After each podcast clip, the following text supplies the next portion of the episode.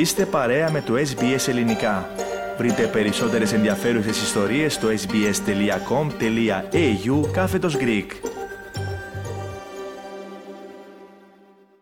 Η διαφωνία του πρώην Πρωθυπουργού Αντώνη Σαμαρά στην κυβερνητική τροπολογία που δίνει άδεια διαμονής για εξαρτημένη εργασία σε μετανάστες που βρίσκονται στην Ελλάδα, τουλάχιστον τα τελευταία τρία χρόνια, προκαλεί εντάσεις στο εσωτερικό της Νέας Δημοκρατίας. Ο κυβερνητικός εκπρόσωπος Παύλος Μαρινάκης ανακοίνωσε πως θα επιβληθεί κομματική πειθαρχία στην ονομαστική ψηφοφορία που θα γίνει στη Βουλή, εξαιρώντας τον κύριο Σαμαρά. Περισσότερα θα συζητήσουμε τώρα με τον Πάνο Αποστόλου, ο οποίος είναι μαζί μας σήμερα επίσης στον Ραδιοθάλαμο. Πάνο, αρχικά καλησπέρα και σε σένα. Καλησπέρα και από μένα, Θέμη. Λοιπόν, Πάνο, τι προβλέπει αρχικά η ρύθμιση που προωθεί η κυβέρνηση του κυρίου Μητσοτάκη; Η ρύθμιση θέμη που αφορά περίπου 30.000 μετανάστες είναι εφάπαξ και προβλέπει χορήγηση άδειας διαμονής για εργασία σε μετανάστες που βρίσκονται μέχρι τις 30 Νοεμβρίου στην Ελλάδα για τουλάχιστον τρία χρόνια που έκλεισαν δηλαδή στις 30 Νοεμβρίου πριν από λίγες ημέρες δηλαδή. Αυστηρή προϋπόθεση είναι να υπάρχει βεβαίωση από τον εργοδότη ενώ εάν για τον οποιοδήποτε λόγο πάψει η σχέση εξαρτημένης εργασίας η άδεια άδεια ανακαλείται.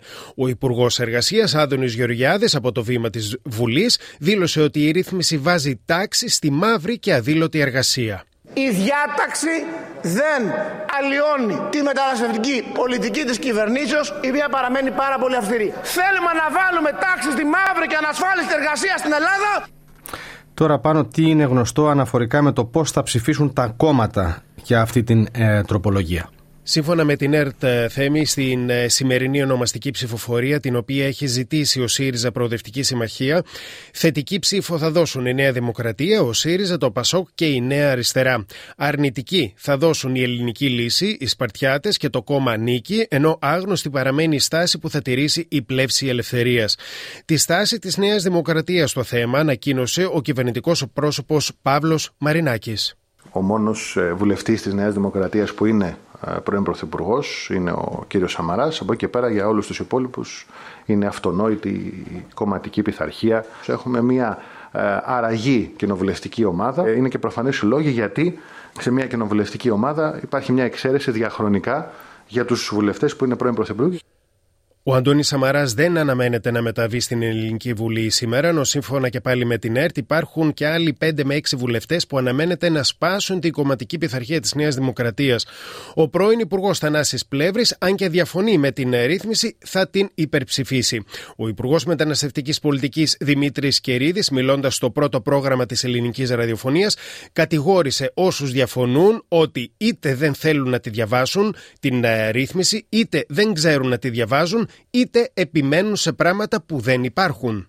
Αφορά ε, μετανάστες που έχουν έρθει στην Ελλάδα πριν πολλά χρόνια και οι οποίοι θέλουν και μπορούν να εργαστούν ούτε δικαίωμα μόνιμης διαμονής, ούτε οικογενειακής επανένωσης, ούτε ηθαγένειας όπως κάνουν άλλες χώρες, για παράδειγμα η Γερμανία. Ακούσαμε πάνω α, παράγοντες της κυβερνητικής πλευράς, τον κύριο Γεωργιάδη, τον κύριο Μαρινάκη, μόλις τώρα τον κύριο Κερίδη, να μας α, μεταδώσεις και δηλώσεις από εκπροσώπους των κομμάτων της αντιπολίτευσης. Όπως είπαμε, ο ΣΥΡΙΖΑ έχει διαμηνήσει ότι θα υπερψηφίσει και εκπρόσωπος τύπου του κόμματος, η Δώρα Αυγέρη, έκανε λόγο για εσωκομματικά παιχνίδια της Νέας Δημοκρατίας. Η δήλωση του κυβερνητικού εκπροσώπου σχετικά με τον πρώην Πρωθυπουργό Αντώνη Σαμαρά είναι πρωτοφανής. Τα εσωτερικά προβλήματα της Νέας Δημοκρατίας δεν μας αφορούν. Ωστόσο, είναι οξύμορο ο Πρωθυπουργός, που είναι διατεθειμένος να κουρελιάσει το Σύνταγμα για τα ιδιωτικά πανεπιστήμια, να υποκλίνεται με αυτοεξευτελισμό στην ακροδεξιά του κόμματός του. Ο κοινοβουλευτικός εκπρόσωπος του Πασόκ Κίνηματο Αλλαγής, ε, Δημήτρης Μάντζιος, δήλωσε στη Βουλή πως είναι αναγκαία η τροπολογία, ενώ ο βουλευτής του Κομμουνιστικού Κόμματος Ελλάδας, Χρήστος Κατσιώτης, είπε πως η τροπολογία θα εντείνει τους εκβιασμούς της εργοδοσίας. Η τροπολογία είναι αναγκαία, είναι σε θετική κατεύθυνση, αλλά έχει αργήσει πάρα πολύ. Συνιστά ομολογία της αποτυχίας της μεταναστευτικής πολιτικής της Νέας Δημοκρατίας. Να αποσυρθεί η διάταξη της τροπολογίας που συνδέει την άδεια παραμονής με την εργασία, γιατί αυτό θα εντείνει τους εκβιασμούς της εργοδοσίας.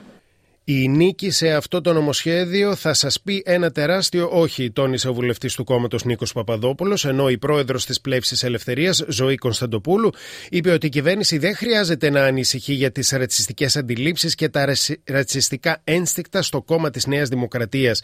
Πάντως, ε, θα είμαι ο Γενικός Διευθυντής του Ιδρύματος Οικονομικών και Βιομηχανικών Ερευνών, Νίκος Βέτας, μιλώντας στην ΕΡΤ, είπε πως η τροπολογία αποτελεί μια καλή ευκαιρία να αναδειχθούν θέσεις εργασία που είχαν μείνει στα αζήτητα και αναφέρθηκε στο μεγάλο δημογραφικό πρόβλημα της Ελλάδας. Στη χώρα μας το δημογραφικό όχι απλώς είναι αρνητικό, αλλά θα συνεχίσει να είναι αρνητικό. Ό,τι και να κάνουμε τα επόμενα χρόνια, ο πληθυσμός θα μειώνεται και η σύνθεσή του θα είναι περισσότεροι άνθρωποι μεγάλης ηλικίας και μικρότεροι άνθρωποι στην ηλικία που θα μπορούν να δουλεύουν. Ένα το κρατούμενο. Το δεύτερο κρατούμενο έχει να κάνει με το τι είδους θέσεις εργασίας πρέπει να έχουμε και εάν ταιριάζουν οι ικανότητες οι οποίες υπάρχουν με τις δουλειές. Και με τα λόγια αυτά του κυρίου Νίκου Βέτα από το Ίδρυμα Οικονομικών και Βιομηχανικών Ερευνών, η ΟΒΕ, ολοκληρώνεται πάνω η επικαιρική αναφορά που μας ανέπτυξες. Θέλετε να ακούσετε περισσότερες ιστορίες σαν και αυτήν; Ακούστε στο Apple Podcast, στο Google Podcast, στο Spotify ή οπουδήποτε ακούτε podcast.